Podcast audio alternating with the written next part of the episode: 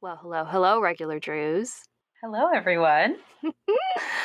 um, yeah. So today we are here for episode 26?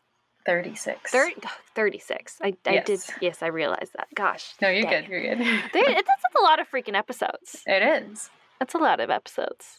It's probably over, I mean, I'm trying to do math here. 72? Is that double of 36? 72 hours, probably, Oh, of, God. Yeah, of regular probably Nancy. Drew. Probably closer to 80 if we're being honest, because we've also got a few bonus episodes in there, like our Yeah. Halloween episode and all that. So, Mhm, mhm. I hope y'all aren't sick of us yet. and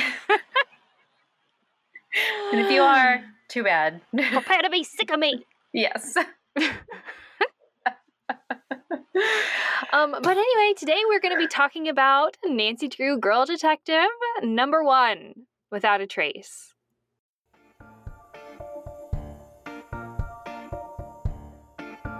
Well, aren't you a regular Nancy Drew? We sure hope so, and we hope you are too. Join us as we talk Nancy Drew cover to cover and click to click. Welcome to Regular Nancy Drew.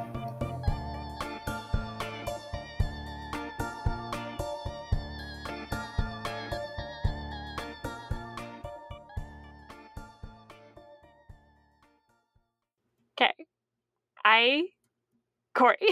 Yes. So tell me your first impressions. Because I, I, love almost it started. so much. I know we already almost started talking about it before, we had to like stop ourselves. It's so hard when we get together and it just not not talk about. Nancy Drew. I love it so much, Corey, and I I definitely don't think it's perfect, and I don't think that it is great. Mhm. but I love it so much. And I do think that part of this is because the, I, they the feeling of them is so familiar and nostalgic to me. And I don't know this for sure, but I think it is because this is primarily the series that I read when I was like a child child. Like this was probably one of my very first experiences with Nancy Drew, aside from the original 56. Right. So well, this was published in 2004, so that's probably about the right timeline, you know, for Mhm. for when you would Mhm. have started reading these. So God, how old was I in 2004?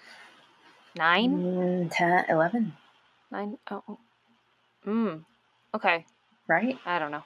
No. Yeah, you're right. Yes. Okay. Sorry. I just can't do math. I did. We've talked about this before. I don't talk about. I, know. can't do math anymore. I literally, my brain's just broken. The numbers break it every time. But yes, no, yeah, that's probably. We were 24 back then. We're 24 still now today. It doesn't matter. We'll just go with 24 for everything. Yes, it's okay. 24 forever. 24 forever. um, but so I loved it. What did you think, Corey? It was. This was the first time I've ever read any of the Girl Detectives, so it was Mm-hmm. definitely very different. The first person perspective threw me off a little bit. Yeah. Um, there was some things that I really liked about it. There were some things that I thought were very strange and maybe a little Mm. bit uh, kind of young for the intended audience. You know, I almost felt like I was maybe reading a one of the notebooks or something. It's oh, just like the, zucchini stuff. Mm-hmm. just it- Yeah. well, I know it's still like vandalism, but it's like really we're going to spend half the book on who Right. smashed a zucchini. Yeah, we'll You have know? to talk. We'll definitely have to talk about that. I don't know if you've ever read any of the like Clue Crew or the notebooks or anything, but Mhm, all yeah. of them are like that. Of like, who stole the cookie from the cookie jar? Who got the paint on the wall? You know, that kind of. Yeah. And they, I mean, they do get to another real mystery as well, but it just Sure. didn't. I don't know. It just didn't connect for me in that way. But there were definitely a lot of things that I did really like about it. So Mm-hmm. Mm-hmm. Yeah. But it I just as like a new series and as like a different Nancy Drew series, I'm so interested in all the choices that they made. Um, especially as far as like characterization goes and structure and everything. That I I just I could almost forgive the because definitely I definitely I think like my the reason why I think it wasn't great was because of the plot and the Mhm. um like the actual mystery in of itself wasn't great. Right. Um but like everything else I was like riveted, you know? yeah. But that also might be because I'm a huge nerd about Nancy Drew and so, so well, don't that's very warranted, I'd say. I do like that we get to meet Deirdre in this. Yes. It was so great meeting her for the first time. I didn't realize she Mhm. was going to be in this one, but I I, I, mean, we knew she was in this series, but mm-hmm. we meet mm-hmm. her right off the bat. So just a short it. little cameo, but a delicious, delicious cameo, mm-hmm. I must mm-hmm. say. That I have a few issues with, but we will get there. Yeah. Oh yeah. Yeah. Oh yeah. yeah. Okay. Oh yeah. Okay. Oh yeah. I wrote them down too, Corey. Okay. Good. Good. Good. I'm with you. We're all on the same page here. I do. So I really want to talk about the cover. Me too. Um. Yeah, because I uh, don't know how I feel about it. Um. So, just to describe it to y'all readers a little bit, it's um, it's like a series of squares. big bright bold vague. colors. Yeah. Um, but it's it's not like a um, it's not traditionally representative of like an image or a scene or anything like that, which is what you usually get with a lot of the mystery stories and the files too. And I feel like that's typically right. the route that people would go with Nancy Drew books is like representing a scene from the book on the cover. That is definitely not what this is. Um, and some of the like I don't I don't have an issue with the way that it's like little snippets of things in squares and then Nancy Drew in the big blocks and like the big like I don't have an issue with that concept. Mm-hmm. What I have an issue with is the zoom up on Nancy Drew's lips. that is weird. on the cover? That is very weird. Like they couldn't figure out how to fit the whole picture of her in there and they're like slice it in half and then just make the mouth really big. I like the eyes on the cover because mm-hmm. I think that it's the the Nancy Drew eyes from the traditional mystery story covers. That's very uh, nostalgic and representative yes. of Nancy Drew. So I get that they're trying to make sure they bring that onto the cover, but like in a new, funky, fresh way, I guess. But Almost like, like a comic book way, the way it's kind of like pixelated. Yeah, yeah definitely. Yeah, that whatever wash or whatever filter they have on that. But why the close up of the lips? What? It's weird. It's weird. It's weirdly like sexual to me. Yeah, I don't. And like maybe that. I'm sexualizing lips. I don't know, but like when you see a close up of someone's lips, unless they're like eating. Yeah, like you know, why? Like why? And we get the same thing on the back too, but it's her whole face, and yeah. then the same picture from the front, but smaller. Uh huh. Uh huh. Also, what does what does oh is that the is that the key and the Fabergé egg stand? It could be, but it's so vague. The you title, the title of this is so vague as well. I feel like I get nothing about the story from the title or or the cover. So yeah. Without a trace is what it's called. So like obviously we're talking about something going missing without a trace, right? But it or could someone. be called literally anything. Yeah like, like the Fabergé egg mystery, yeah. the um, vegetables and eggs. I don't know, like yeah. um, it's just it's so generic, like stolen away. What that yeah. doesn't tell me anything about the mystery, yeah. you know? Like maybe really there's doesn't. a theft, maybe there's something. Yeah, it just and they're wonder, all kind of like that in this series. Yeah, I, if you've say, I wonder if that is if that is a, a, trend that we will see in this series. Yeah. Yeah. So that part I definitely do not appreciate mm-hmm. about it because it doesn't, I mean, the Nancy Drew stories have always been either super dramatic, like with the mm-hmm. files, or the mystery mm-hmm. stories, very, very, very descriptive, very direct. Secret of the. Old Clock, for example, you know exactly what that mystery is going to be about. Mm-hmm. There's going to be a clock involved. There's going to, be you know. It, well, it's almost. Uh, it's almost like that's part of the charm of it. You know what I mean? Like when you mm-hmm. think about Nancy Drew, part of the thing you think about are the titles of the mystery stories because it's always the mystery of blank blank or right. you know a clue in the blank blank or mm-hmm. you know it's mm-hmm. always or the, the sign of, of, the the, blah, blah. the curse yeah. of the this this it's like almost like a um yeah it's just like such a it's just a, such a formula and because that's what these books kind of are right they're serials they're they're right. formula driven mysteries to like not have that is a little bit of a disappointment you, you might know? not even guess that this is a mystery if it didn't say detective on the cover, you know? Right, right. I mean, if you didn't know it was Nancy Drew, you just saw Without a Trace, that could be anything. Well, and also, Without a Trace is kind of a quite a dramatic title.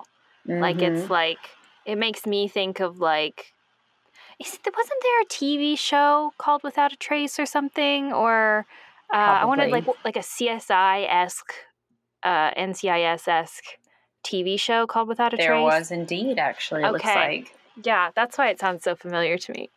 Yeah, in the early 2000s. And it was a yeah. mystery, actually. uh huh. Uh huh.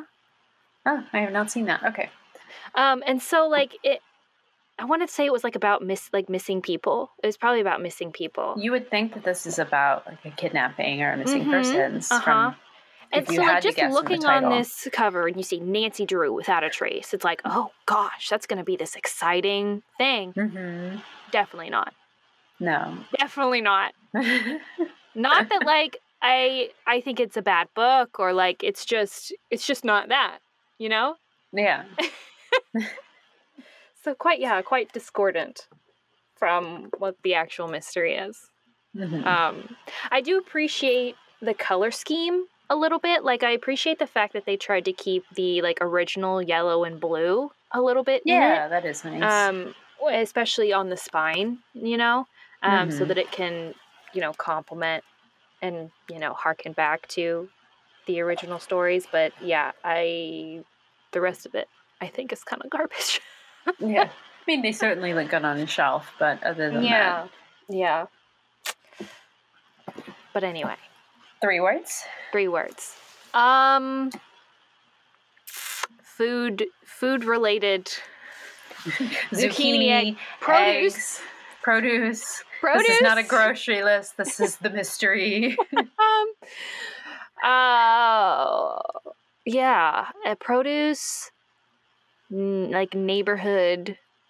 Yeah. Stuff. Neighborhood mm-hmm. drama. Mm-hmm. Neighborhood drama. I like produce, it. neighborhood drama, and hospitals. Hospitals? I don't know, because she's like in the hospital so for a brief, good portion though. of it. No, not a good portion of it. Like a day. Well, the other guy goes to the hospital at the end too, I guess. But I don't know. It slows down the mystery quite quite a bit. But we don't ever like we don't see. No, him we don't see him in the hospital. No, I can't, hospital can't no, be one of the good. No, that's so, not a good one. So, produce, neighborhood drama, and um, French people. Oh, Yes, obviously, yes. French people. That's a, that's perfect. Go. That's perfect. Okay. Okay. Yes. Yeah, so if you haven't read this book yet, that's what you should expect, folks. Um, produce, neighborhood drama, and French people. Um, just, just pretty boring. Pretty boring as you as it oh, um, but no, I enjoyed it. Really, I did enjoy it. I enjoyed it. Alrighty. Um, well. Oh, okay. Anything else before we get into it? Yes, before we do, I was going to ask you, does yours have um, this introduction yes. on the front inside cover of it Nancy sure Drew? does.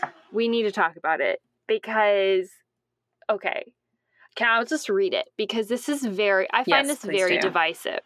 Okay, so yeah, so there's this message written from Nancy Drew on the inside cover of this first book. I presumably they're in all of them, um, but I haven't actually looked to confirm that. But uh, okay, so this is what it says.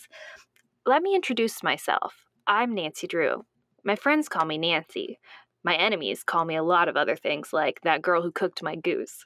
They actually sometimes speak like that, but what can you expect from criminals? See, I'm a detective. Well, not really. I mean, I don't have a license or anything. I don't carry a badge or a gun, in part because I wouldn't touch a gun even if I could, and also because I'm just not old enough. But I am old enough to know when something isn't right, when somebody's getting an unfair deal, when someone's done something they shouldn't do, and I know how to stop them, catch them, and get them into the hands of the law where they belong. I take those things seriously, and I'm almost never wrong. My best friends, Bess and George, might not totally agree with me. They tell me I'm wrong a lot, and they have uh, and that they have to cover for me all the time just to make me look good. Bess would tell you I dress badly. I call it casual. Mm. George would tell you I'm not focused. But by that, she'd mean that once again I forgot to fill my car with gas or bring enough money to buy lunch. But they both know I'm always focused when it comes to crime. Always. Nancy Drew. What? I mean, that last sentence is true, but Nancy's not an unfashionable. When like and when would she not bring enough money for lunch? Right. She's Nancy would treat her friends forgetful. to lunch. Right. Right? Mm-hmm. That's so this I when I read this cuz I read this first obviously before I read the book. When I read this right. I was concerned. Yeah. I was like, "Oh dear." What Nancy Drew am I her, reading here? Her personality a little bit. They do a little bit, but lu- luckily in the book it doesn't seem that bad. Um, but like this, uh, I was like, what Nancy Drew is this? What mm-hmm. forgetful, unfocused, poor dressing Nancy? Mm-hmm. Nancy's always supposed to be sharp. She's supposed to be coordinated and yeah. and like like that is such that is such that's Nancy Drewism of she's wearing a matching sweater set. Nancy Drew, right? You know, and swinging over a wall while she does it, right? Not right. well, and there's tripping over the stairs. There's and, a scene yeah. later that we'll have to talk about when it comes oh, to yeah. that too. The tight skirt scene because, wow, wow, wow, I thought wow. that was a little strange. Yeah. Um. So also, Corey, I thought it was interesting that it says, uh, "I don't have a license or anything," uh, and I, I presume and she's I'm talking, not old enough. I presume she's talking about being a detective and carrying a gun because that's what she says right. in the sentence prior. Um, because I'm not old enough. I'm just not right. old enough. So how old is she? Great, because she's she's 18, right? Is she still in high school? She's not, is she? No, no way. She can't. No way. They don't ever talk about that. No. So how is she not old enough? Mm-hmm. How is she not old enough? But also, I don't think you have to be 21 to get a private investigator's license. No, I'm sure you don't. Yeah. So Veronica I, Mars does it, so Yeah, Veronica Mars does it. That's exactly right, Corey. Veronica Mars does do that. Oh, yeah. So I just thought that was really interesting. Really interesting. And I also thought how Nancy said, Well, I'm a detective, but I'm not really a detective. Mm. Like, that didn't feel mm. like something to me Nancy would say. No. Like, I feel like Nancy would be confident in her detective status, and it's actually everybody else who questions her detective status, not Nancy. Absolutely. Yeah. And we do see that. We do see some questioning of her detective right. status, and she's kind of fed up with it. Like, well, I am going to show them up. But she also kind of plays it off. Like, she doesn't, she's not super confrontational about it or anything. You know, she's That's like, true. well, you know, I just like to, you know? Mm-hmm. So I'm like, helpful. Hmm. Mm-hmm. Yeah.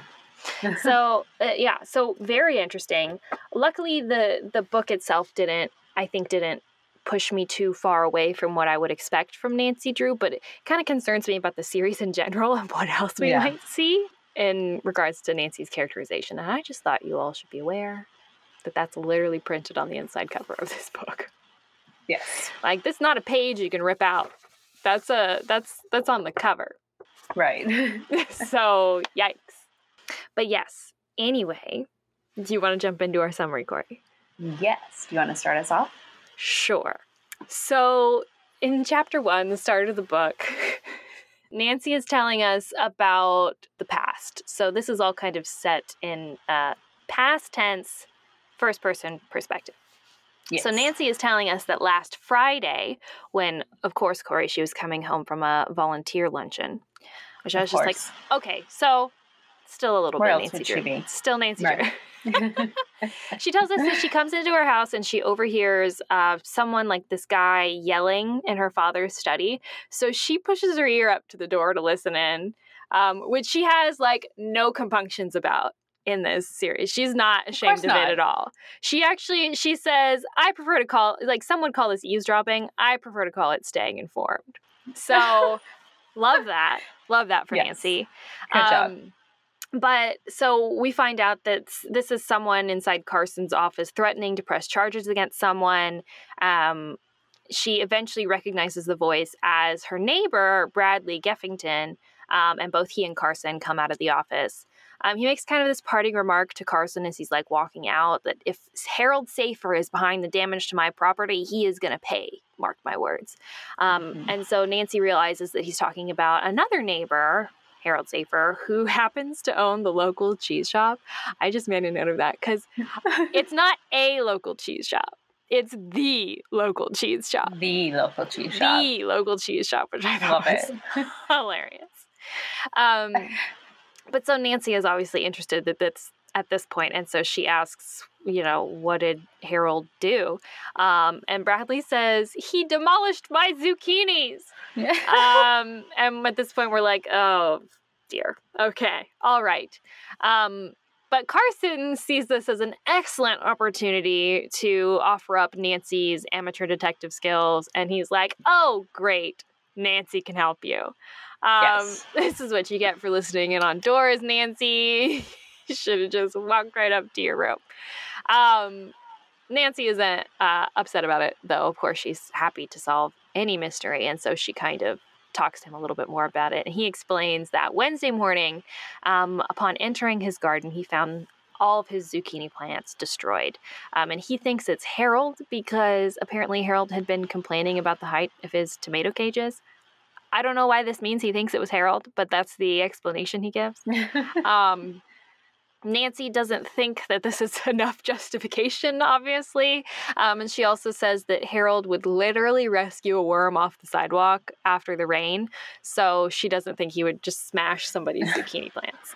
Um, but she does agree to look into it for him. And then Bess and George arrive.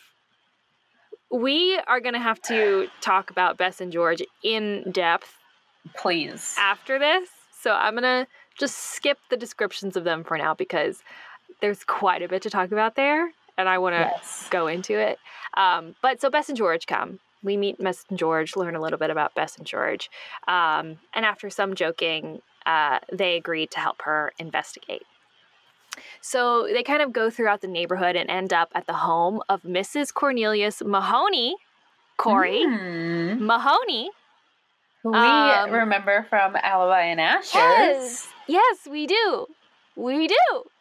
Mm-hmm. Um, Big family in River Heights. It is, and they give us the lore. They tell us about mm-hmm. it um, in this. this book, and I love it. Um, so we're at her house and we're talking to her as well as two other neighbors, Mrs. Thompson and Mrs. Zucker.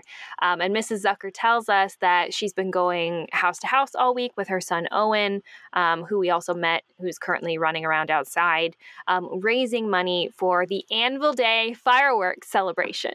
Yes. Corey, the Anvil I'm so Day. glad we played Alibi and Ashes before this. Me because, too. I would have yes. never known. I would have never known. But clearly, this is this is deep lore. This is deep lore, yes. and I didn't know. Mm-hmm. See.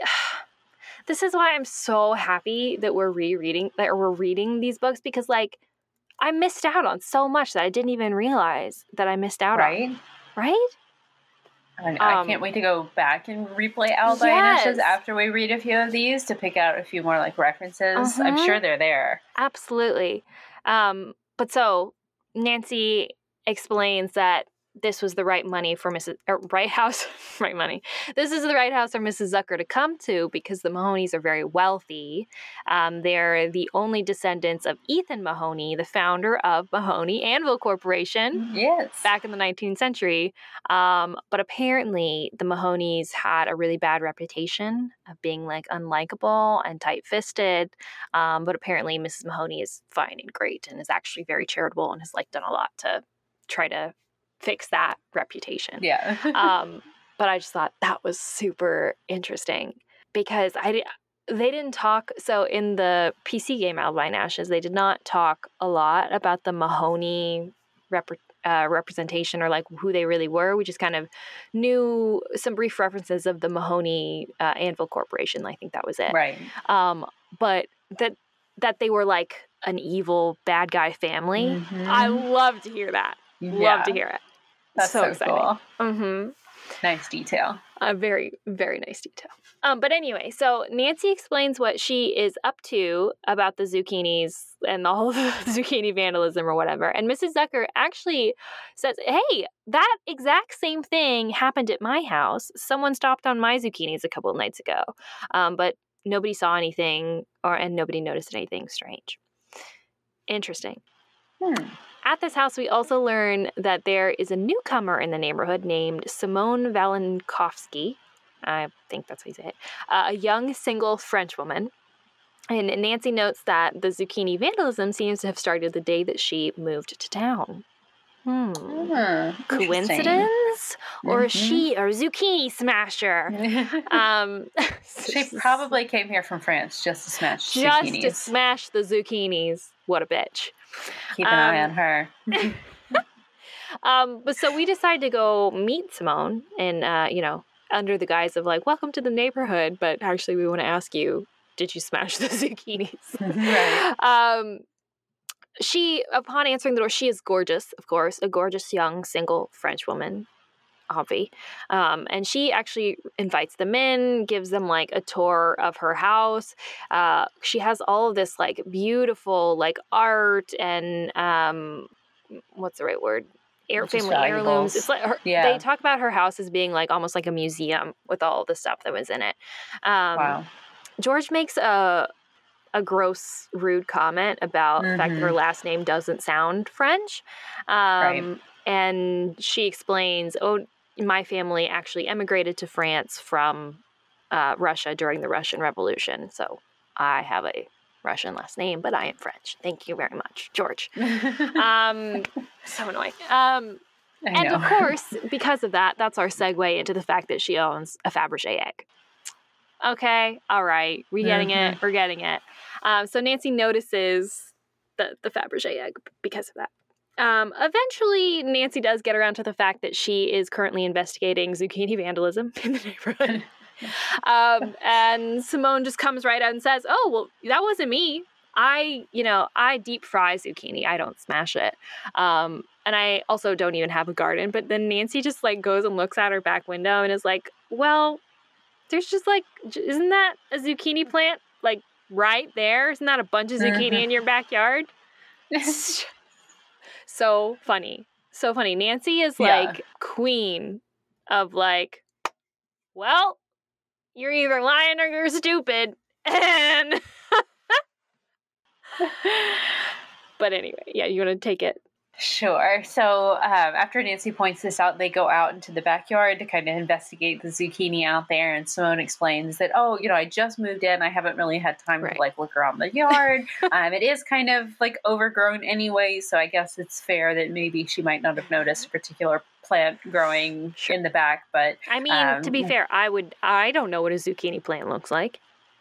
I mean, if you saw zucchinis like laying on the yeah, ground, guess, maybe. But I if guess. it's just starting to grow, you wouldn't. You know, of course, yeah. it's, like leaves. Um, so, of course, like obviously the previous owners must have planted it, and then it's just been there when when she moved in. Uh, but we also do meet Pierre, who she explains is her nephew, who is staying with her over the summer because he is supposed to be going to college, like in the fall or something, and so he's staying. Isn't that right? College or something? He's going to yeah. It's somewhere. like the summer before he yeah he's going to start school or something. Yeah, so he's supposed to move to Chicago, but he's staying in River Heights until then. Um, of course, he flirts with Bess because Bess is, of course, always talked about how all the boys want to flirt with Bess because she's so mm-hmm. pretty and stylish and flirty and um, whatever. Um, but Nancy says she has to go now because she has a date with Ned this evening. Um, but Joe, Pierre you just says, saw what I wrote. but he wrote "boo" in the notes. I um, want Pierre. We like, want Pierre, the charming French dude. Oh yeah. we don't want. We don't want Ned. Oh. But luckily, Pierre also does not want us to mm. go uh, mm-hmm. because he says, Well, actually, I have some friends from France coming to visit me oh, tomorrow. There's three of them, um, these nice guys. And of course, like they want to meet some pretty ladies while they're here. So why don't y'all all come back to the house tomorrow, Saturday evening, um, and we'll have like a little party, like a little welcome to the neighborhood party with just the French people and Nancy, Bess, and George. And oh yeah, I guess if you have a boyfriend, bring him too. you can invite Ned, I guess. I guess. But he definitely yes. he uses that opportunity to be like because Ned mentions it or Nancy mentions that she has a date with Ned and he's like, Oh, right. is it only you that has a boyfriend, Nancy? and she's like, Yeah, Bess and George are both single. Mm-hmm. so funny. Before Nancy will leave for her date with Ned, she decides that they're going to go to Harold Safer's house to question him about the zucchini thing because obviously he's our prime suspect. Uh, so they go over there, ring the doorbell, and he answers holding a mallet. Pretty suspicious, obviously. uh, This is supposed to be our scary cliffhanger to the next chapter. Right. oh God, he's holding a mallet. Everybody duck.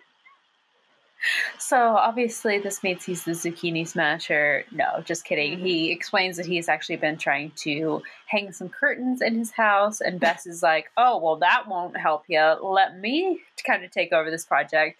We learned that Bess is actually super handy. She actually really uh-huh. likes working on cars and is really adept with working with power tools and stuff. Um, so Bess and George go off to like get the tools or whatever they do, would need to hang the curtains while Nancy kind of questions Mr. Sh- Mr. Safer, Safe Schaefer, Safer about the incident. I don't know, man. Safer, Sometimes when right? I take notes, I start writing the wrong thing and then I just keep writing the wrong thing. But no, I'm pretty sure you wrote it right. I think I'm just pronouncing safer. it wrong. It's safer. Safer. Yeah, safer. My mouth wants to say Schaefer for some reason. Um, but yeah. he he explains that he didn't really know anything about the zucchini incident until Mr. Geffington came into his cheese shop the next day and accused him of smashing the zucchini. Um, apparently, apparently it's like well known in town that Mr. Safer just really loves sunsets. There's two things that he loves in this world: so, sunsets and like musical theater, Broadway. Yes, Broadway musicals.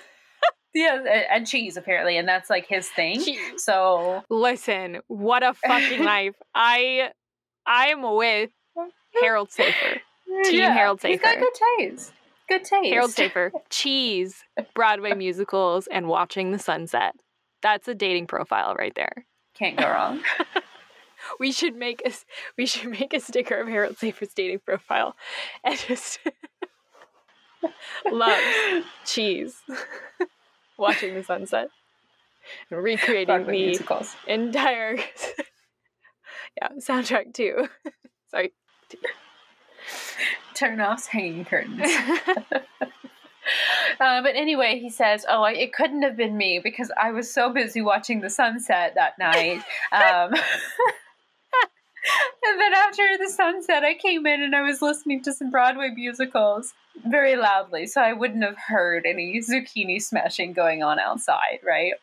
Um, mm-hmm. Um, and he says he barely heard the Zor- uh, that night after the sunset. Mrs. Zucker came by with little Owen to um, to try to sell the the tickets that she was trying to sell. Um, he was listening to the music so loudly that he could barely hear the doorbell ring whenever they came over. Right. And then the next morning, he didn't see any of the zucchini smashing because Bradley, uh, Mr. Gaffington, gets up early in the morning, so he must have just like already cleaned it up by the time he's awake.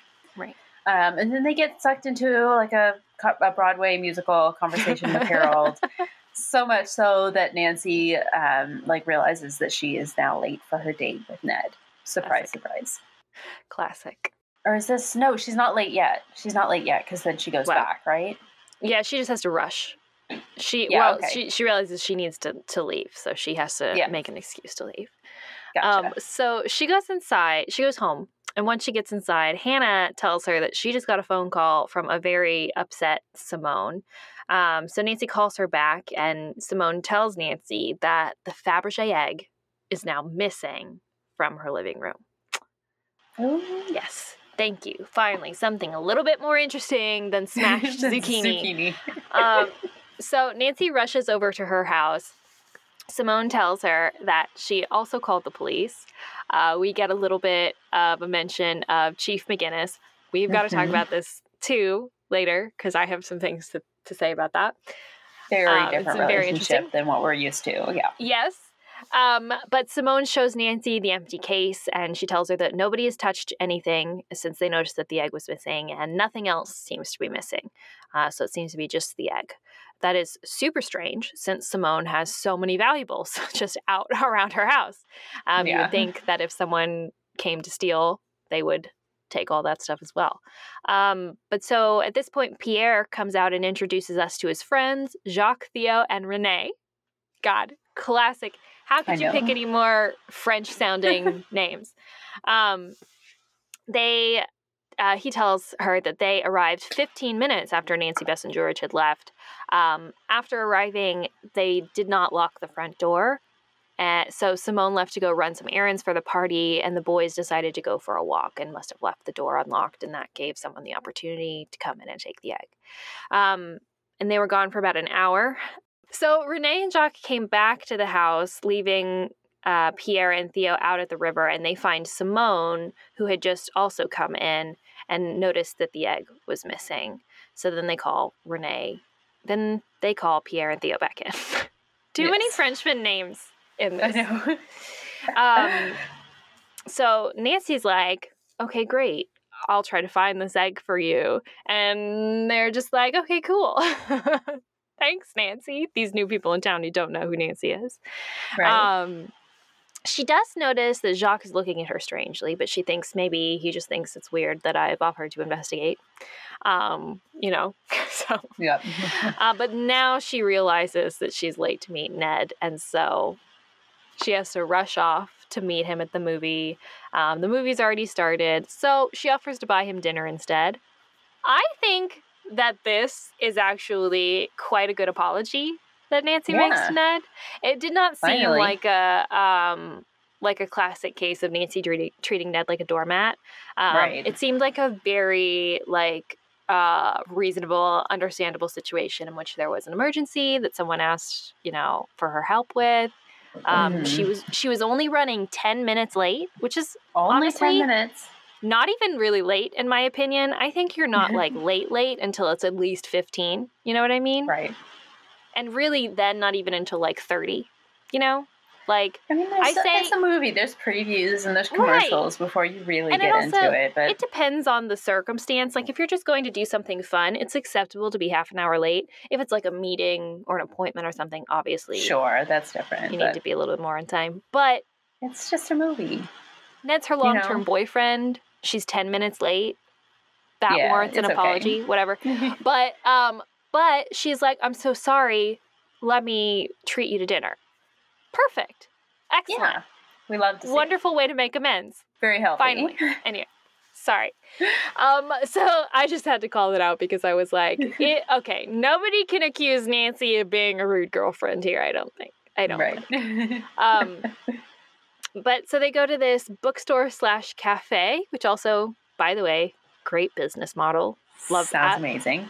um, and uh, Nancy tells him that she'll tell him about, you know, the mystery and everything that kept her kind of late once they order. But Nancy notices that there are zucchini fritters on the menu. And so she orders that from Susie Lynn, who is also the owner who came to take their order. And Susie immediately flings her hands up in the air and proclaims, Don't talk to me about zucchini. oh, God. Okay. So sorry. Can I just say, this book made me so hungry. I know. God, I wanted some zucchini fritters. Right. Sounds delicious. I just want to make them. That's all I want to eat now. mm-hmm. But so Susie exclaims, explains to Nancy that everybody's been up in arms over zucchini. Bradley came in and saw the special earlier, um, after which Harold Safer just happened to show up and they had this massive argument. Obviously, it was about Bradley's destroyed zucchini. Um, mm-hmm. And then Simone also came into the restaurant to buy canapes for the party tomorrow.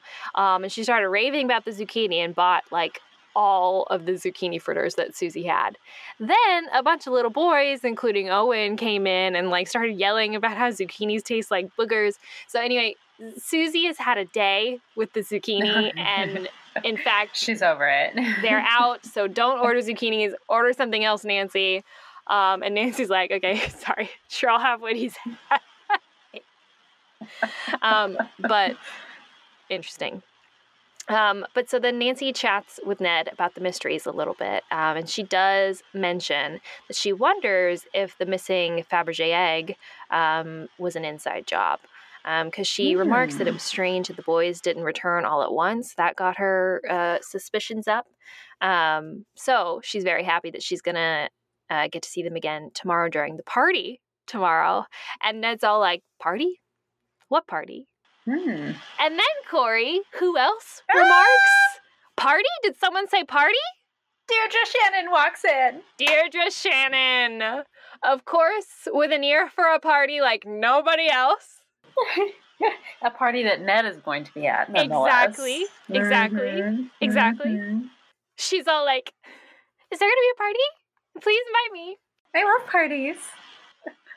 Um, so of course Deirdre's interested in this, and they're they're like, "Oh no, Deirdre, it's just like a little housewarming party for Nancy's neighbors. Don't worry about it. You're not invited. Basically, but Ned's gonna be there."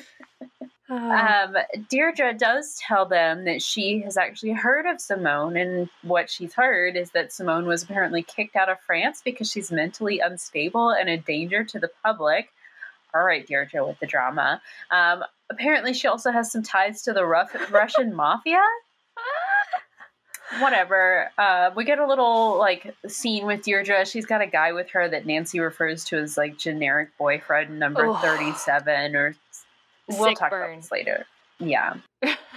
But then it, that's all we get of Deirdre in the book. I thought maybe mm. she would mm. come back for yeah. something at the end, but she was really just there to give us that info about the Russian mafia or whatever, and then she and generic boyfriend leave and go to their own table in the restaurant. Uh, but then the next morning, Nancy is volunteering at the local animal shelter. Of course, the entire because time she's she having is. a hard time. Yes, of course. uh, but she's having a hard time keeping her mind on the volunteering and not the mystery itself. So she does her volunteering, and afterwards she goes to start getting ready for the party. Uh, but she decides to call Chief McGinnis and ask him if he found any like fingerprints when he visited the, the crime scene um, he says, no, no unusual fingerprints, just Nancy's fingerprints, and then, you know, Simone Pierre and the, the other guys who are everybody who's living in the house or staying in the house. Um, so they're just keeping an eye on things, um, just trying to look around town for places where a stolen object might turn up, like pawn shops and stuff like that. Um, and then Nancy, of course, is a little bit more um, egged on, egged on, haha, to this. well done. Uh, to this idea that maybe it was an inside job. Um, so she uh, finishes speaking with the chief, and then Bess calls, sounding frantic, and says she has some terrible news for Nancy. That's just a, a cliffhanger, though. The terrible news is that Bess is held up and she can't come help Nancy get ready for the party. Bummer. Yep. So uh, Nancy's like, okay, cool. Well, great. That actually means that I can spend the afternoon doing investigating instead of being trapped in my room with you. Um, Trying my clothes. right. And so she spends her afternoon questioning more neighbors, um, unfortunately to no avail. But she does also search the internet and apparently becomes an expert on Fabergé eggs.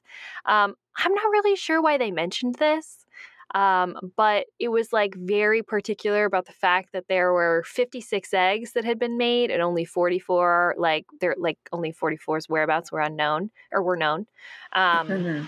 And I was just like, just one of those like, is this, are you trying to educate me? But I thought it was like maybe was this going to come into it somehow? But whatever. Uh, Ned then comes to pick her up, and we head to the party. Uh, as we head into the party, all of the French boys are, of course, very happy to see Nancy, Ned, Bess, and George, who are also now there, um, except for Jacques, who is looking morose in the corner, um, though he does say hello. Um, mm-hmm. Bess is, of course, immediately the center of attention amongst all of, course she is. the French boys. Um, as she should be. As she should be. And then George makes a side comment to Nancy while everybody's kind of occupied that Simone seems strangely happy considering that she was robbed yesterday. Um, but you know, maybe she's just putting on a brave face for her guest. Is this suspicious? Mm-hmm. We don't mm-hmm. really know. Nancy then asks Simone if her egg was insured. So she has this thought like, well, maybe she's happy because she just realized she's getting a massive insurance payout. But Simone tells us actually, you know, it was, but just before I moved here, the policy expired. Um, and I had an appointment next week to get it insured um, by like an American company, you know, now that I live here. But she guesses, well, I don't have it, so I guess I'll have to cancel that. So this is very interesting information. Mm-hmm. The egg disappears right in the window where the egg was uninsured, and also right before Simone was about to get it insured again. Right. Very interesting. Mm-hmm. Um, so then Simone walks off to uh, do something in the kitchen, and Nancy decides that this is an excellent time to question other guests. Uh, Jacques is now nowhere to be seen, um, so she decides to start with Theo. Um, he does say he wonders why Simone didn't safeguard the egg more carefully, um, since it was so valuable. Then he asks Nancy to dance, to which she says yes, even though you can tell she feels uncomfortable about it with Ned being there. Mm-hmm. I really want to talk about this later too. Yes. Because I thought yes. this was super interesting. Um, and then, like, after just one song, Ned cuts in. So you can tell Ned wasn't comfortable about it, too. Right. Didn't let that go on too long. But the moment, Corey, the moment, so like as she's dancing with Theo, she's like thinking about Theo and thinking about Ned. But then the moment she starts dancing with Ned, she starts thinking about the mystery. Yep. What does that mean? Interesting. Corey? Interesting. Very interesting. Um, Ned drama. We're here for Ned it. drama. Anyway, afterwards, she makes a comment to Pierre that like it's unfortunate that the egg went missing just as your friends came into town. It was it was clear to me that she meant that like you know bad timing to like bum out your trip or whatever. Um, sure. But Pierre gets super defensive um, and asks if Nancy is like suggesting something that his friends might be responsible. Um, and then he turns around and loudly accuses her, saying that she and her friends are actually the only ones in River Heights who knew that the egg even existed. Um, so maybe it was you who stole the Fabergé egg, Nancy. That's quite a twist. Honestly, I was like, okay, fair play. Yeah fair play. Because if I was Simone and uh, I just show these rando neighbors around my house with all these valuables, and then suddenly one of those valuables is missing, literally 15 minutes after they leave. Mm-hmm. Pretty suspicious. I would suspect them. I would be like, ring, ring, Chief McGinnis. Nancy Drew stole my Fabergé egg. Right. like. Oh, um, from how how Chief McGinnis is in this book, he would probably have believed it. Seems yeah, like. Yeah. Or at least been happy to arrest her. Right. Right. Mm, we'll get to Chief McGinnis more later, yeah. though. Yeah. But anyway. Um. So he kind of calmed down, calms down a little bit after Simone comes over, and it's like, absolutely not. She chastises him a little bit for it. Um, but now Nancy is kind of upset with herself for doing this because now she's kind of lost her chance to question the other right. other guys about it without them being suspicious that uh-huh. she's investigating now, right? So um, she does go over to speak to J- to Jacques, who was out of the house, but now he has come back, and he still seems kind of really somber. And Nancy asks him what's on his mind. He says, um, "You know what? Let's not talk in here. I'll tell you though, but come outside with me. Let's go onto the porch." And she's like, "Yeah, okay, let's go. No problem. Let's." Jesus. Uh, so he seems even more sad now that they're outside, and Nancy's like, "Oh, okay, he's definitely about to admit something to me here. This is gonna be so easy." uh, but he tells her that no, I'm actually thinking about my new car. There is this sports car that I've wanted for like a really long time, and I've never been able to get it. But I just bought it here in America, and now I've got to like figure out how to ship it back to France, but at least it's mine now, and I'm so excited about it. Um, you know, you, Nancy, you'll have to come for a ride with me sometime in the new car, and uh, it's just it's very weird. Uh-huh. He's never like. There it is over there. Nancy never asked to see it or anything. It's just like, okay, you got your new car, and that's uh. obviously why you're sad. Okay. Mm-hmm. Um, yeah, but he's very obviously flirting with Nancy here. It's very uncomfortable. Uh, but then just as just while they're talking, Nancy notices over in the back of Bradley Geffington's yard, she can see like a shadowy figure moving around, kind of in the backyard, and she's like. Mm. The zucchini smasher is back. Must catch the zucchini smasher. Yes. Jesus. So Nancy takes off running. So she runs over there um, with Jacques shouting after her, and she's kind of like wishing, like, good grief, shut up, Jacques. Shut up. Trying to be sneaky here. But he's like right on her tail, and then immediately, like so quick, I didn't even realize what was happening. She trips on the stairs, like slides backwards, bangs her head, and blacks out. Wow. Now things have just ramped up in a big way. um, they also made a big deal about her skirt that she like because Bess didn't help her get ready. She was wearing the wrong skirt, and so it was hard right. to run in. It she, was just like, this whole. She got she was got absorbed in like her internet research and didn't realize what time it was so she had to like quickly get ready and so she just like put on this skirt outfit that Bess had like picked out for her but the skirt was a little too tight or tighter than she would normally wear right um but she didn't have time to like think about a different outfit or whatever. And so she just put that on. And then the whole night she was like complaining about her tight skirt and like being uncomfortable. And and then when she's like running, she's like, I would have I would have like leapt over the porch railing if I could have, but I couldn't because of the tight skirt. But so, yeah, so she slips, falls, blacks out, um, and then wakes up in the hospital, which, thank God, Nancy went to the hospital. She didn't just wake up on the porch and then first say, oh, ever. everything's fine. Um, honestly, first time Nancy's ever gone to the hospital. um, and Ned is there by her side. Um, he tells her that she hit her head. Jacques had come running, and basically the whole neighborhood showed up uh, to help Nancy. Uh, Mrs. Zucker was there, and she called an ambulance. Nancy wonders how she even tripped in the first place, even taking into account the tight skirt, because she wouldn't have tripped that quickly, like, or she would have like caught herself when she was falling. Mm-hmm. Um, but uh, whatever. Um, but so yeah. Oh, I think I get it. Like it was it was like the way that she fell and it was like fast, almost like stepping on a banana peel fast, like boom, mm. boom, she's out. You know what I right. mean? Whereas like normally if you would trip, you would realize that you were tripping, but she didn't even realize that. Um, gotcha.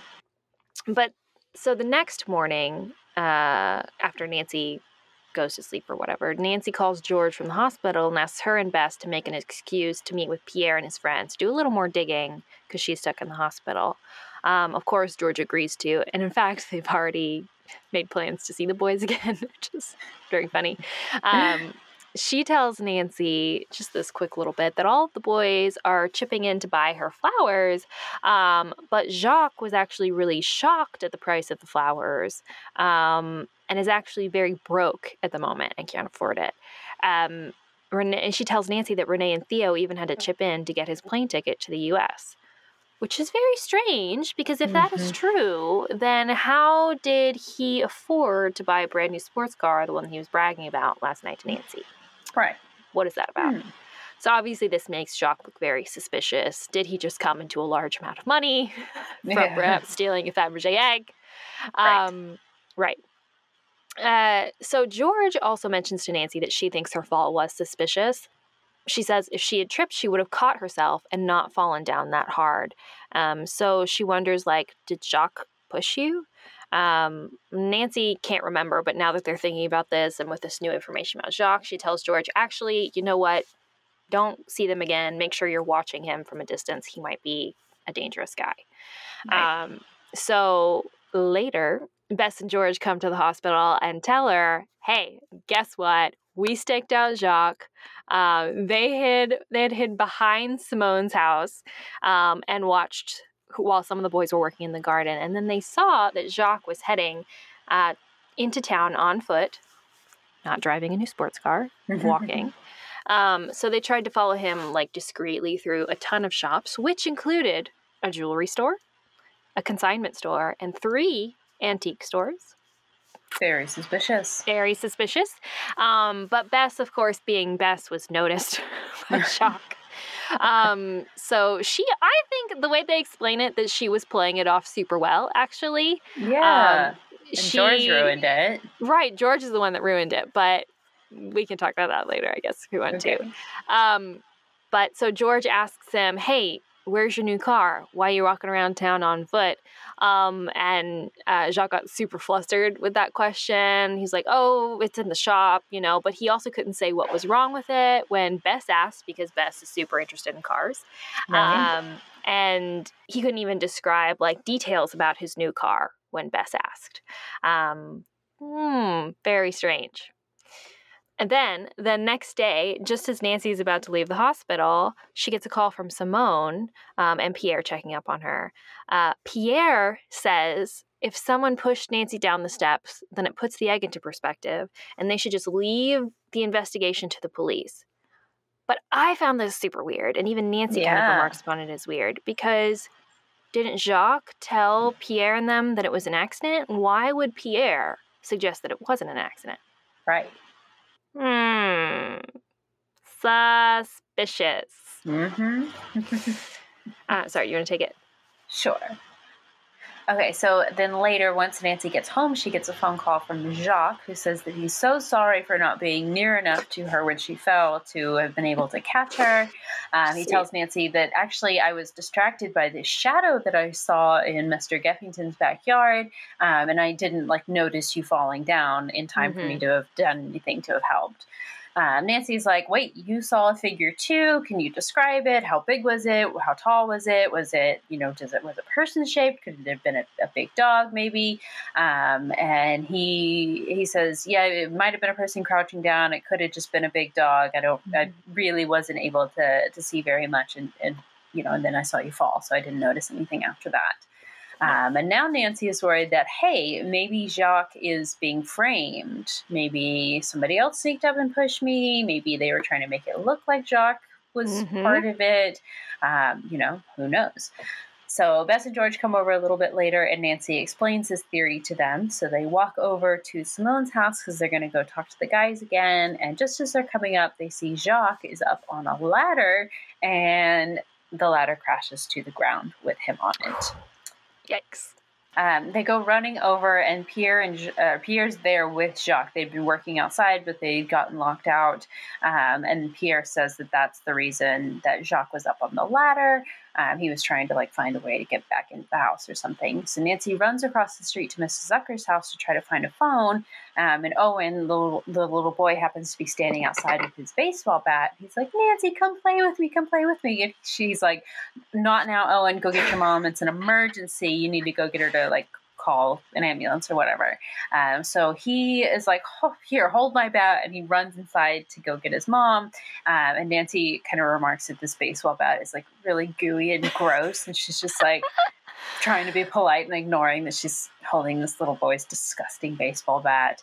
Uh, but anyway, Jacques gets taken to the hospital, an ambulance comes, he's safe and everything. And Nancy, Bess, and George are on Simone's porch discussing the case uh, when Mr. Geffington comes along. He asks Nancy, like, hey, if you had time to like look into the zucchini case or anything, and he tells her that the the zucchini smasher had actually struck again the previous night, and he found remain he found remains of that zucchini like smashed all over his porch, and there was just kind of zucchini slime everywhere Sunday morning. Um, and so now we know actually Nancy had slipped in that zucchini that was smashed all over the porch, and not that she was pushed. She had just slipped in the, the goo. Um, mm-hmm. Um, and Pierre calls and, and lets us know from the hospital that Jacques is going to be okay. So they're all like sitting on the porch talking about this. Um, and then Hannah, they see Hannah like walking down the street looking super angry. Um, and she comes over and she like yells at Nancy for not being in bed resting as she is supposed to be. Uh, so Nancy has to go home and spend the rest of the day in bed, uh, just leaving Bess and George to talk to Theo and Renee. But later, Bess and George do stop back by her house and tell her they didn't learn much from Theo and Renee, but they did confirm that Jacques is too broke to even afford bus fare, uh, let alone a car. Um, but he does tend to make up stories to girls he has, or to to impress girls that he has crushes on. So that yeah. is likely what he was doing. Is that he was flustered, you know, didn't want to tell Nancy what he was actually thinking, but did you know, want to impress her. So made up a story about a new car. Right. um, Nancy's like, okay, great, sure, fine. But I've been sitting here thinking all day and I have finally realized who the egg thief is.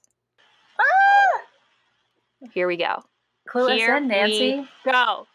She's like, okay, I'll explain on the way to Simone's house, and off they dash. She definitely doesn't explain on the way to Simone's house. Um, no. But we do get to Simone's house, and Nancy explains it all there to everybody there Simone, Theo, Renee, Bess, and George. Jacques and Pierre are still at the hospital. Um, but so she tells us all that she realized that only one person had the opportunity to steal the egg. She was so tripped up by motive with like money and all that stuff that she wasn't thinking about opportunity. But actually, only one person had the opportunity. So the guys say that once they all arrived, they took their bags upstairs and then almost immediately went out again. Um, Nancy asked, Did Pierre go upstairs to help you with your bags? And they said, No. He just pointed the way and stayed downstairs. So Nancy concludes that it must have been Pierre who had taken the egg and then stashed it somewhere. Um, at this point, Simone immediately leaves the room and then comes back with the Fabergé egg she had found it in Pierre's bag. Mm. okay, so just as she comes back into the room and is holding this Fabergé egg, Jacques walks in the front door and just goes white. So we realize and he tells us that Jacques knew Pierre had taken this egg. That is what had had gotten him so cut up and what he was so uh, uh, upset by. That's what he was doing in town. He was trying to see if Pierre had taken this egg somewhere and hawked it. He was trying to find it. Obviously, Pierre's his friend, so this is uh, super upsetting to him. Mm-hmm. Um, that's also why he was up on the ladder today. Um, he thought that being able to be in the house alone would give him an opportunity to see if Pierre had hidden it somewhere um, and to be able to search his room. Um, but because he, he couldn't previously because Pierre was sticking to him like glue. We think Pierre realized that mm. Jacques knew what he had done and was sticking close to him on purpose. Nancy doesn't voice this, but she also uh, realizes that Pierre very likely pushed Jacques off that ladder, that this wasn't an accident, that he did that on purpose. She doesn't mm-hmm. say that out loud, but she looks over at Simone, and because uh, she she concludes that she realizes that from the look on her face, she must be thinking the same thing. Mm-hmm. Interesting. I really want to talk about this later too. Yes, yes. Um, so just then, Pierre enters the room from parking the car and then that is the end of the scene. Cut to a barbecue. So, okay, here we go. We realize, okay, we must have resolution. Of course, all the resolution happens off stage and we don't get to see it. Right. So frustrating. I really want the I would have gotten away with it too if it were for you meddling kids scene, but oh well. There at a barbecue, Nancy is eating grilled zucchini. Um, and she tells us that she she's is. chatting. I know. of course, they had to have grilled zucchini. That's what the that barbecue is basically just a zucchini fest. Everybody's yes. eating zucchini. Um, but everybody's talking, and we find out that Pierre was sent back to France a few days earlier to a very angry father, and Simone decided not to press charges about the stolen egg. I guess Jacques decided not to press charges either, but we don't talk about that. Yeah. Um, okay, and here's where we get the whole convoluted tale that I'm still not really sure that I understand and this is my this is my biggest issue with this book is this yeah explanation. But okay, so here's the story. So we learn that Pierre stole the egg because he thought it was a fake and that Simone was about to find out that it was a fake because of her upcoming like insurance appraisal. Okay. Apparently, Simone's older brother, who is Pierre's father, and Simone's father had some kind of beef. So when Simone's father died, he left the Fabergé egg to Simone, even though her brother was the one who wanted the Fabergé egg. Mm-hmm. So her mother had a fake Fabergé egg made to give to Simone's brother, but just as like a replica to enjoy. Everybody knew that it was a replica, that it wasn't real. Right. Um, but like for like nostalgia's sake. But Pierre thought it was real. And in fact, Pierre's dad actually told him that he had stolen the real egg back from Simone previously. So when Pierre saw Simone's egg, he stole it in order to quote unquote save his father's good name and prevent other people from thinking that his father had stolen a Fabergé egg hmm. that he didn't actually steal. Right because he just has a replica. Because he just has a replica. Are we all tri- do we all do we all get that? Yeah. Because woof. How convoluted. Is, is, this noble? Like doing it to protect your dad? He wasn't doing it for financial gain, so I guess. but it's about just this. like really it was such gymnastics such I gymnastics know. in this story like it could have been so much simpler we'll, we'll have to talk about that we'll have to talk about that but yeah so, yeah. we also learned that Simone hired somebody else to fix up her garden, and so now she's hosting this neighborhood uh, backyard barbecue. Um, and we learn that uh, Bradley and Harold are friends again because Nancy also solved the zucchini mystery. Hooray! um, obviously, the most obvious solution.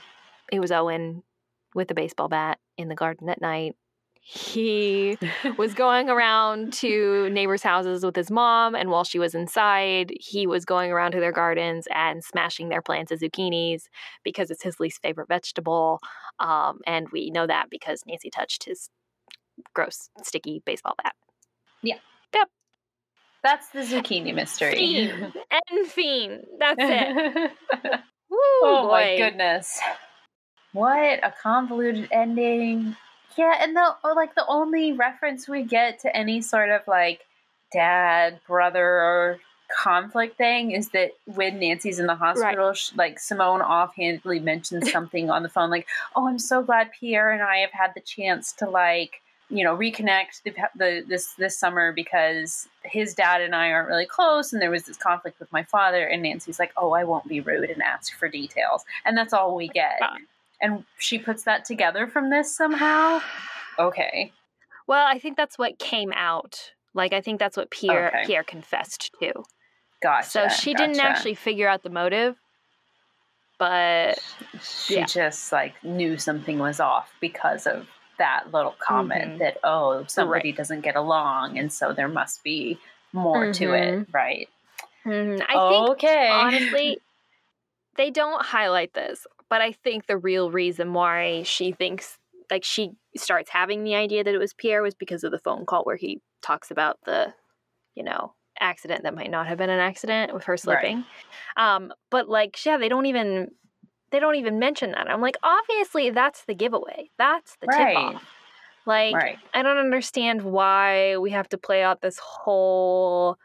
It's just the opportunity. It's just the opportunity because also she doesn't even she doesn't even really know that the opportunity wasn't like that nobody else had the opportunity until she goes there and questions them and they say, "Oh yeah, Pierre didn't come with us." Yeah, so I don't even know why they make that such a big deal. Like why it's like, "Oh, Nancy didn't, you know, uh Nancy couldn't have learned from her intuition. She had to learn from deduction." Like I just didn't get it. But whatever. Yeah, so obviously the mystery is the the biggest issue with this book. Um mm-hmm it's not super great. I, I didn't mind the fact that it was like all cutesy, at least the zucchini part. Like I thought mm. that was mm-hmm. okay, especially because it, you know, there was a different, larger mystery that obviously was our focus, our main focus. Right. We just needed the zucchini one to get us to that. Um, so I didn't mind that, but w- what I minded was the fact that like we didn't really get to understand and reveal like like it all got revealed to us after and the actual reason for the theft was so convoluted and unnecessary. Right. Yeah. So that's my that's my issue with it. I don't know, there just wasn't she didn't really yeah. She did look into it. To be right. fair, she did do her due diligence of looking mm-hmm. into things, but there just weren't that many suspects. And after a mm-hmm. while, it mm-hmm. was like, well, of course. Right. Of course somebody in the house. Mm-hmm. Right. But a lot of other interesting things happen in this book. Yes. And the thing I am most interested to talk to you about is Bess and George. Yes, yes. Okay. I okay. Their characterization in this book is so different than so much better. So much better. Worlds better. Leagues better. Mm-hmm. Thank God. Bess, finally. Finally. She's not okay, she's a little different, but she's not too different. But the way that they talk about her is so much different than the yes. way they talk about her previously. Like thank goodness it was she's still, time. Right, she's still into to clothes. They do even still describe her as being like plumper than Nancy mm-hmm. and George, but they call it curvy.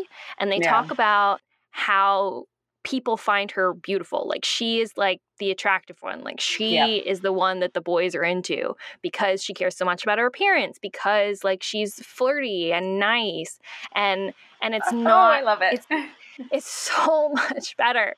So much better. We also don't obsessively talk about her food consumption. Right. We don't ever mention that in this book. Nope. Not nope. once. Not nope. once.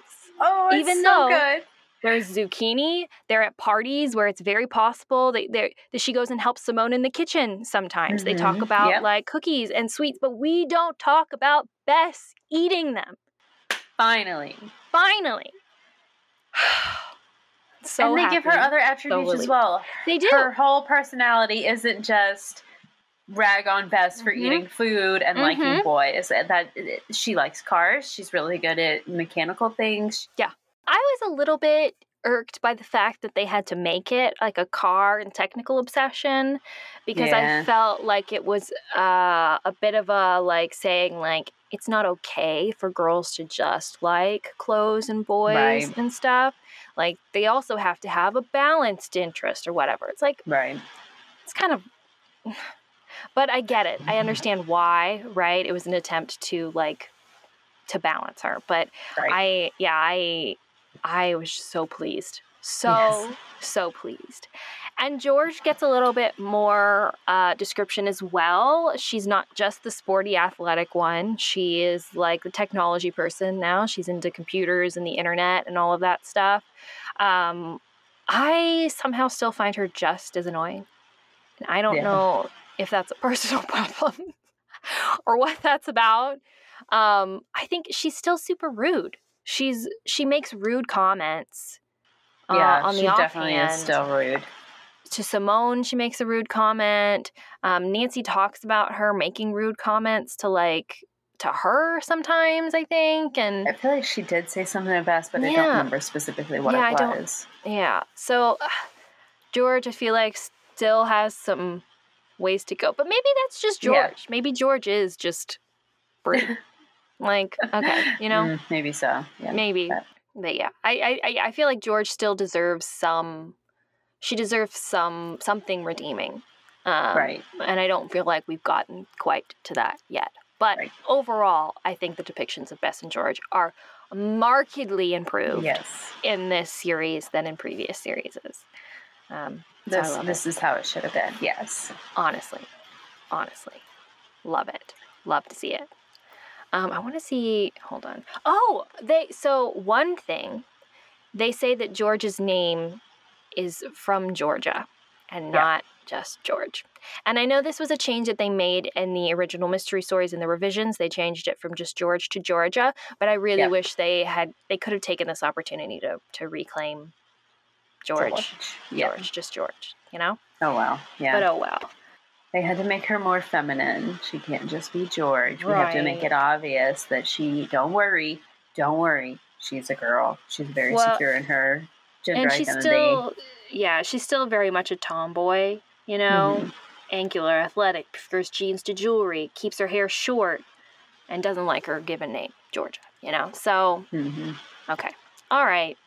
Okay that's fine. Yeah. That's but that's pretty much all we ever get, and so I think that that is interesting, um, because obviously we've seen issues in Bess's representation as far as the weird fat shaming stuff and the you know making her seem like frivolous and shallow and all of that stuff that um, is typically attributed to girls who you know like that kind of stuff. So, but I think we we never see like the pitfalls of George's descriptions, but it's just as limiting to just right. call George a tomboy um, and not expand on her, uh, you know, flesh out her character as being like an actual, real, living, breathing person.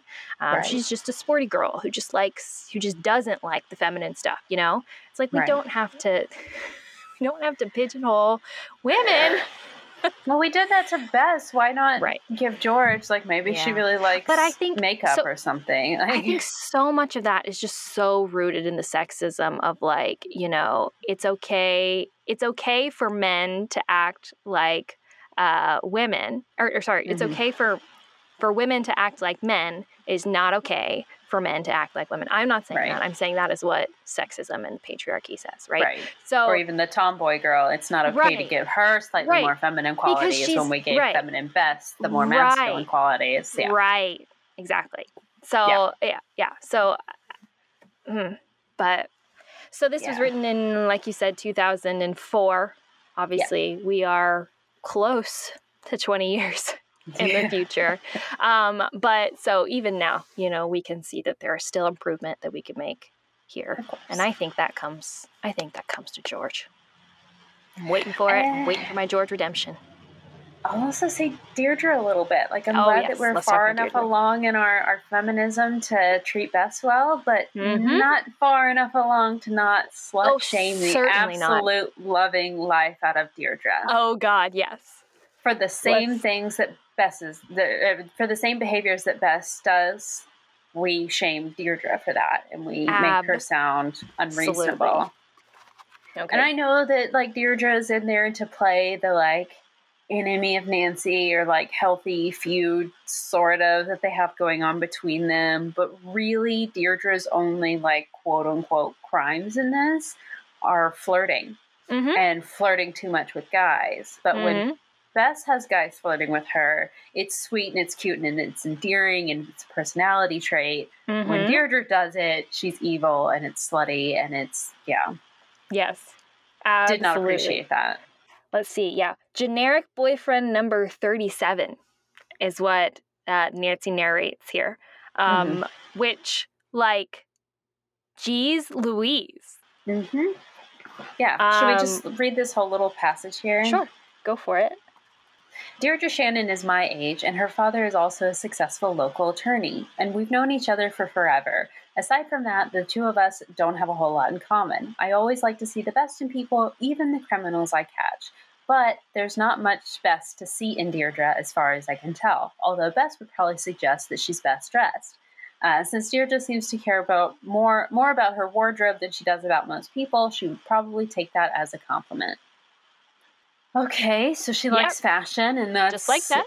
Mm-hmm, that's the uh-huh. thing that we hate her for. Uh, right. Uh, but now she's standing there at our table in the aisle of the cramped restaurant, um, and she's smiling flirtatiously at Ned as if generic boyfriend number 37 wasn't standing right there next to her. Deirdre always seems to have a new guy on her arm every time I see her, so it would be a waste of time trying to keep track of the specifics. Also, I'm sorry, but how rude of Nancy what? to ignore this this man just standing right? there. Can we talk right? about that? She doesn't even refer to him refer to him as a person. She just right. keep track of the specifics. Like, like he's just a, a, group of, of details on her arm instead of like a living, breathing human being. Right. Isn't that disgusting? Like, not only is it disgusting to, yeah, slut shame Deirdre and be like, oh my God, you have so many boyfriends, uh, how awful. It's it's like she doesn't even see them as people. Like she just sees them as like accessories, Ugh. which is such fucking so issue. maybe she, maybe her relationships aren't the longest thing in the world, but she's in a relationship, and that's somehow way worse than. I mean, not that there's anything wrong with that flirting with guys, but in Nancy's mind, it's way worse for for Deirdre to have some random boyfriend every time than it is for Bess to have I a new guy flirting with her every other day. Don't get it truly don't get it. wow. It's just because Nancy hates her. It's just because she hates her. Obviously. Yeah. I mean, they talk about, yeah, she says, uh, Nancy, Deirdre responded coldly. Um, yeah, so it's clearly Nancy doesn't want to think well of her, and so she's not. Um, like, I just. I Nancy is not a good person. No. We've talked about this before, before, and again and again. And I will always come back to the fact that I love that about Nancy. I mean, obviously, I don't love the fact that she's slut shaming Deirdre and, you know, uh, you know, not thinking about her as like being like a real person, but it's like, but it's human. You know what I mean? Right. We do that to people that we don't like. We do, um, and and it's important to try to deconstruct that, to try to call it out, to try to improve. But the fact is that Nancy and I think us collectively as a society are in denial about Nancy's character. Yep. And it's plain and clear to see on this page that she can be just as awful as everybody else. Oh, but yeah. she couches it in like, oh no, actually, I'm the best. I'm this great moral mm-hmm. paragon, virtuous. I, I, you know, go to the animal shelter every Saturday, and I had a charity luncheon on Friday. Like, oh my god, you know what I Calm mean? Calm down, Nancy. Right. Right right? It's like just because you just because you were involved in the community doesn't mean you can get away with being an absolute terror.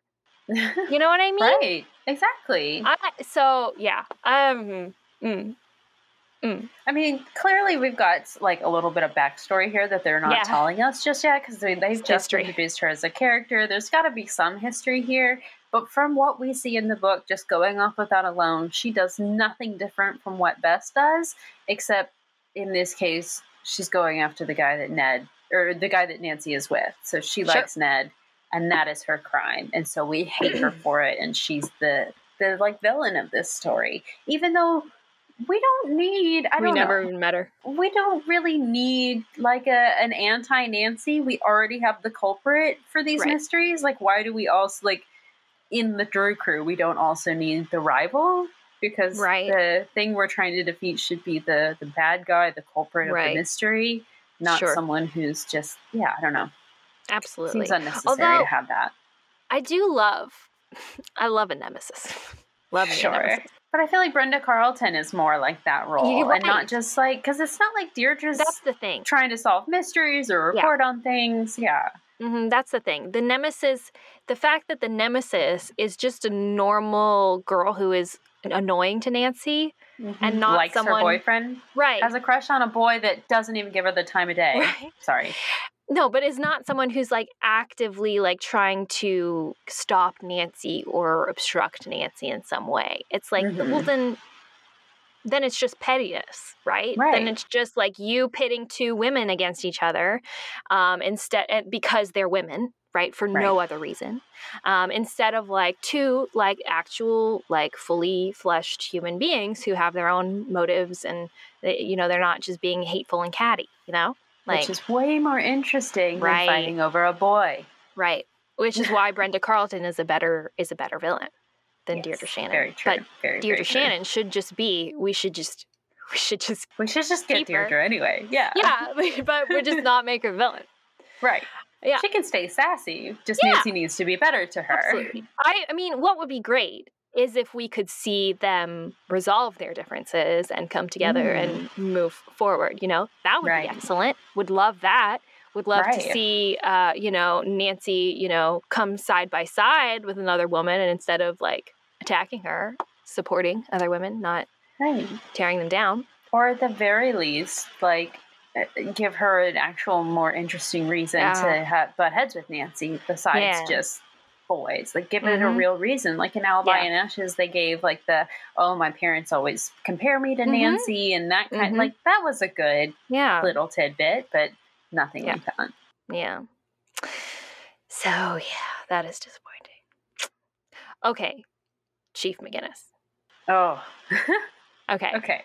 So Nancy's this, relationship They really changed him. They it's changed. Nancy's relationship with the police is different in this series. Um, the, at least the River Heights police. Um, right. They are no longer falling over themselves to help out Nancy. Um, they are instead quite annoyed with her as she mm-hmm. seems to solve cases before they are able to. Um, so Chief McGinnis is not happy when he hears from Nancy, although he does begrudgingly give her information, which I thought was weird. Um, mm-hmm. I was like, wouldn't you just say, sorry, I can't release any information about this active case to the public? Click. Like, yeah, I don't get that. But, um, but yeah, but he's certainly not happy about it, which is which is far and away from what it normally would be. Um, right. So, so what do you think about that, Corey? Uh, I don't know. I feel like uh, around this kind of time period, we have a lot of these really cliche mm-hmm. detective formulaic things popping up in books, TV shows, moving movies where it's we gotta show the police up, and it was just a very big cliche thing at the time. So I'm wondering if it's just kind mm. of a, a, spillover from what yeah. the like common thing well, was at the time. You know, yeah, it's definitely it's definitely tropey for the detective obviously to not be able to rely on the police. So obviously it's the trope for the detective to have to work alone. They mm. do that so that the detective there's higher stakes and that there's more up against the detective so that when they triumph it's more dramatic. It's right. So that is a detective trope for sure. Yeah. Um but I always thought that it was quite annoying because it wasn't realistic but yeah. interesting in the fact that it was different. I totally agree. Um, in the way that Nancy wasn't considered someone who uh, like wasn't capable by the police like the police were always surprised by her and help and like helpful and uh, you know wanted her to help them right um, obviously we've talked a lot about how that has to do with like her and her whiteness yeah. um, but just as like in and of itself like very different from from the norm. Right. Um, and from, you know, the canon of Nancy Drew. And so I thought it was very weird that they changed it. Right. Um, and I really wasn't sure why because the police weren't really a figure in this story at all. No. Um, I mean, Simone talks about how she calls them and that they had come, but we never see them. We never really interact with them aside from the conversations with Chief McGinnis, which is just like, I think it's just one. It's just one. I think there's a very brief phone call, and then we see him oh, at the oh, end for the resolution the where she's explaining the right. zucchini thing to him, and he's just like, "Oh, he's yeah, I would have figured that out." Yeah, he is annoyed yeah, with her. He... Nancy's kind huh. of like annoyed with them as well because I don't remember exactly who says it. Or I think Nancy's kind of thinking to herself. I don't remember if she says it to someone, but the police take like over an hour to get there. Mm-hmm. Like one, as soon as the egg is stolen. Yeah. She says something yeah, she about, talks about their slow response time. Yeah, she says they don't bother yeah. investigating if the crime won't land Chief McGinnis in like the Chicago yeah, newspapers. Right, right, right, right. Wow. Yeah, so we characterize Chief McGinnis as not being like this stand-up classic hard-boiled cop. We get a actually fame grubbing, maybe potentially concerned about his uh, uh, public um, perception, public persona. Yeah, public yeah. perception. Very interesting. So, mm-hmm. you know, maybe Nancy doesn't want to be associated with something like that. Maybe she would sure. be a little bit more cooperative with the police or reliant yeah. on them maybe if if he was more of the like stand-up guy that Nancy sees herself as. Totally. I I oh gosh, okay. I find now I'm thinking about like representations of the police as opposed like from the 50s to like mm-hmm. 2000 to the 2000s, right? Oh, societally it changed a right, whole bunch exactly, during that time. So exactly, um, and I mean just like well, and just like what what we wanted to teach to our children in the 50s versus what we wanted to teach to our children in the 2000s. Right. You know what I mean? So, like, as opposed to like, we were the children the being taught. That's so weird. Sorry. I know. Uh, it you know in the 50s it was trust the police it was the police will help you you can help the police by doing this um, the police are there to keep you safe you know you can mm. you know you know all that stuff but whereas now in this book we're getting the police may not have your best interests at heart. The police aren't going to be there to help you, you know, with your, uh, you know, your issues, your crimes, or keeping you safe, or your, your stuff safe. Right. Um, you need to rely on your community. Um, you need to become friends with your neighbors. Right. Um, you need to look out for each other. Did anybody see anything suspicious about, you know, this? Right. That's what Nancy's doing. Is she's going around to her neighbors to ask them what they've noticed in the community, right? That is First, it's about zucchini, point. Yeah. right? Right? Oh, I like that. I like that uh-huh. point. I uh-huh. don't like that. Right? That's yeah, the right. case, but yeah, yeah, yeah, yeah. Fascinating. Yes, mm. There's so much you guys could learn from Nancy Drew. God, I want to write a thesis on this. I should have done that at school. You should. You I could should've. still write your thesis. Well, I could have done. Could have done the psychology of, of Nancy Drew and criminality. that would have been Please write such a great paper. Please write that. we'll do an episode on it. Yeah. Um. Anyway. Um. Yeah. Mm. Okay. Let's see. What, what else? Got? I will note that. I mean, this is totally oh, an aside. Sorry. Oh, sorry. Go ahead. No. Oh, mine was mine was really small and dumb. so is mine. Okay, go ahead. But it's on the subject of Deirdre Shannon. Oh, okay. She says that she has the temper of an overcaffeinated chihuahua. Ah, that's mean. Do you remember that? That's so specific. I don't remember that Isn't specifically, it? but it's she, weird. So on um oh, why didn't I write down the page number? But it was right where it was. Yeah.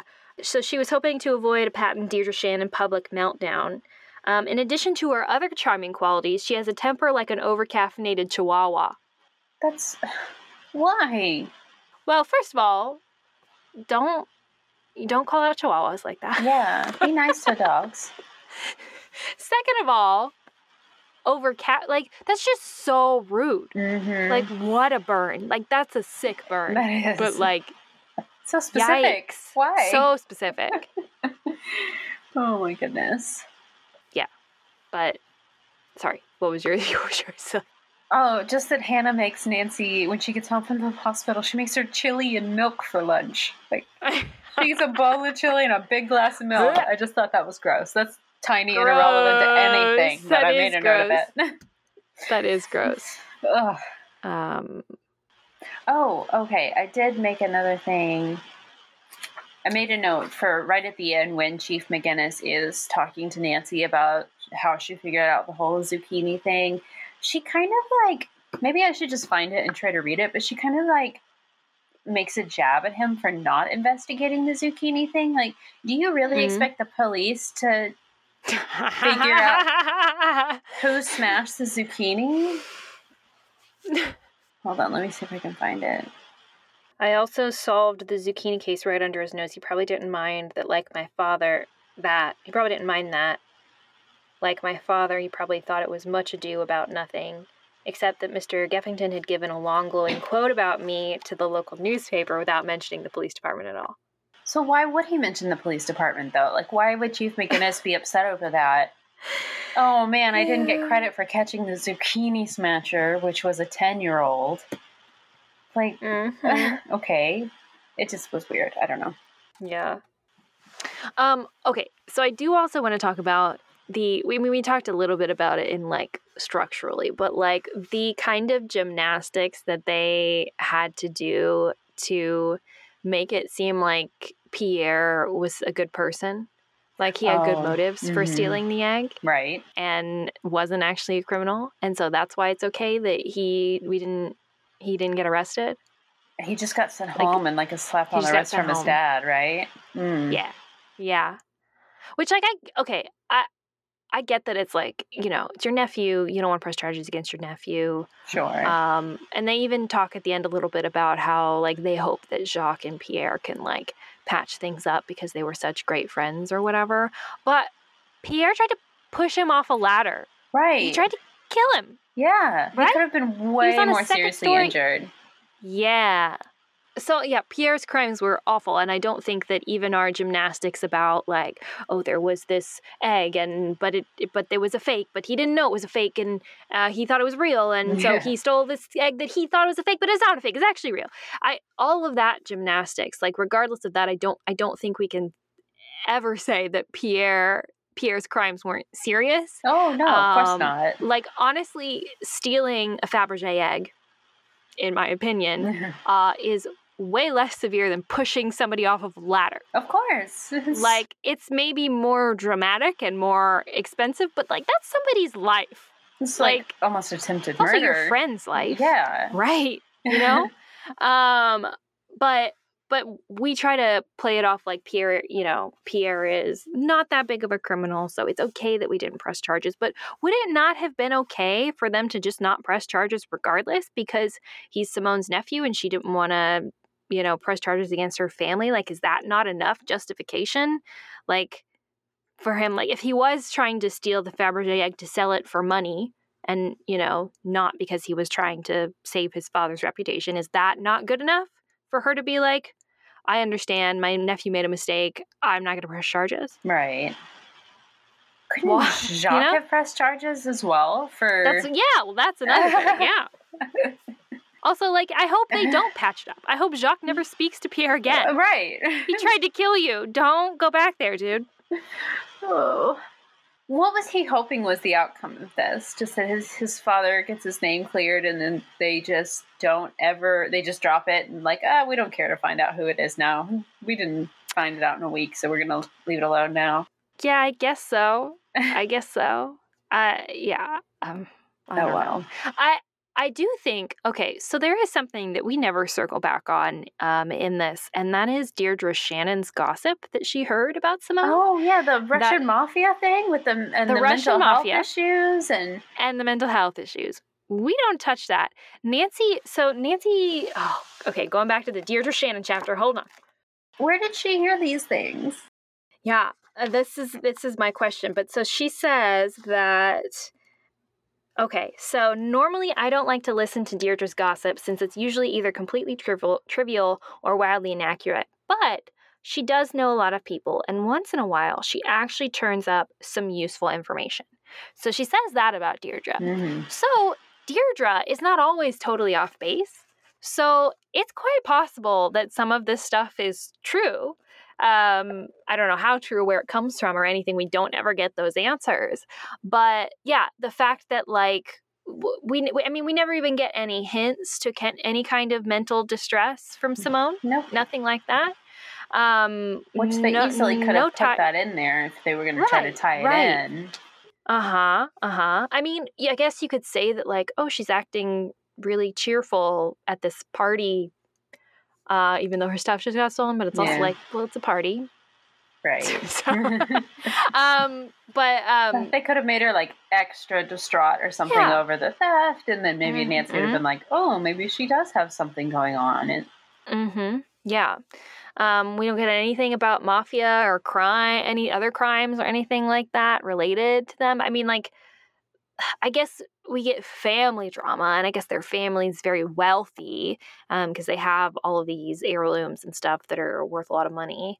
Um, doesn't make them mobsters. That doesn't make them mobsters. it's just, I guess, the similarity they might have with the mafia. Maybe, um, but maybe, but I don't even really know. But that's it. And so now I'm like, well, okay, is there actually quite a deeper story here that is not what this book is about at all, but it's what the book should be about? Right. that would have been more interesting. right? Yeah. Nancy goes to France and has to deal with the Russian mafia in France. Maybe that's the next book. No, I'm just kidding. but yeah. Anyway. Yeah, anything else?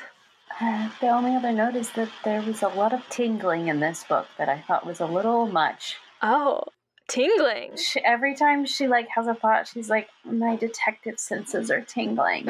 I feel a tingling with my sixth sense." And like that's how she oh. describes like having a hunch about something. It's always tingling. and I just thought that was kind of strange.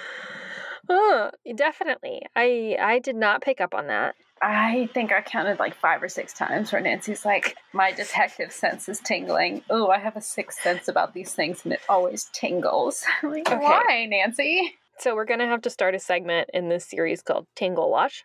tingle Watch.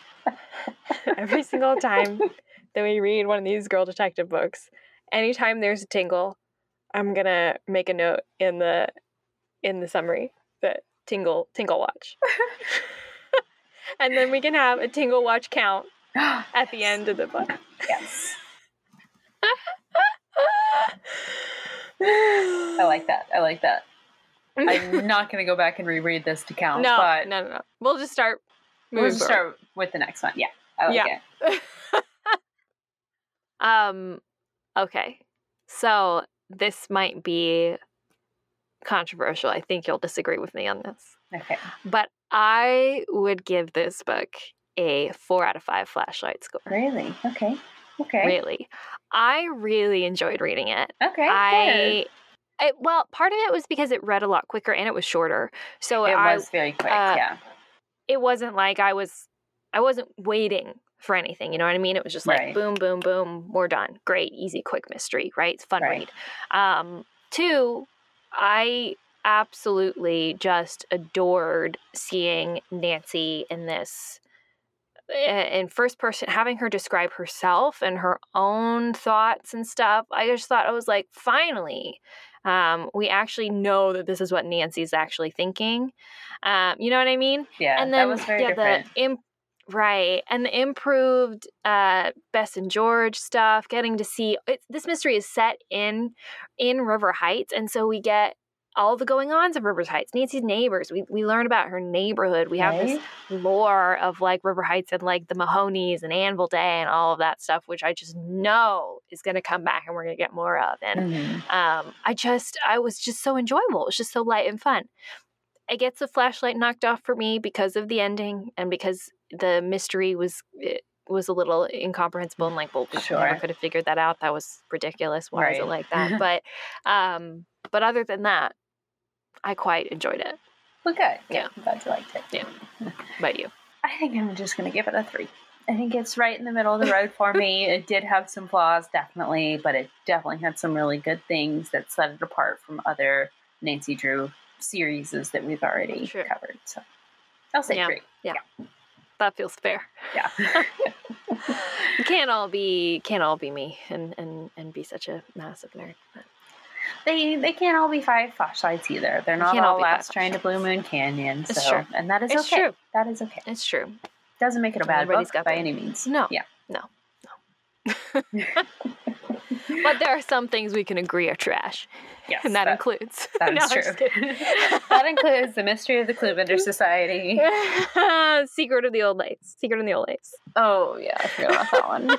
I blocked that one out of my memory. I will never forget. Never. Never. That's too funny. Okay, but yes, next time, yes, Corey, we are going to be covering drumroll. Number three, False Notes, another Nancy Drew Girl Detective book. Should be pretty good. Very exciting. Mm-hmm. See you then, regular Drews. Yeah, join us next time.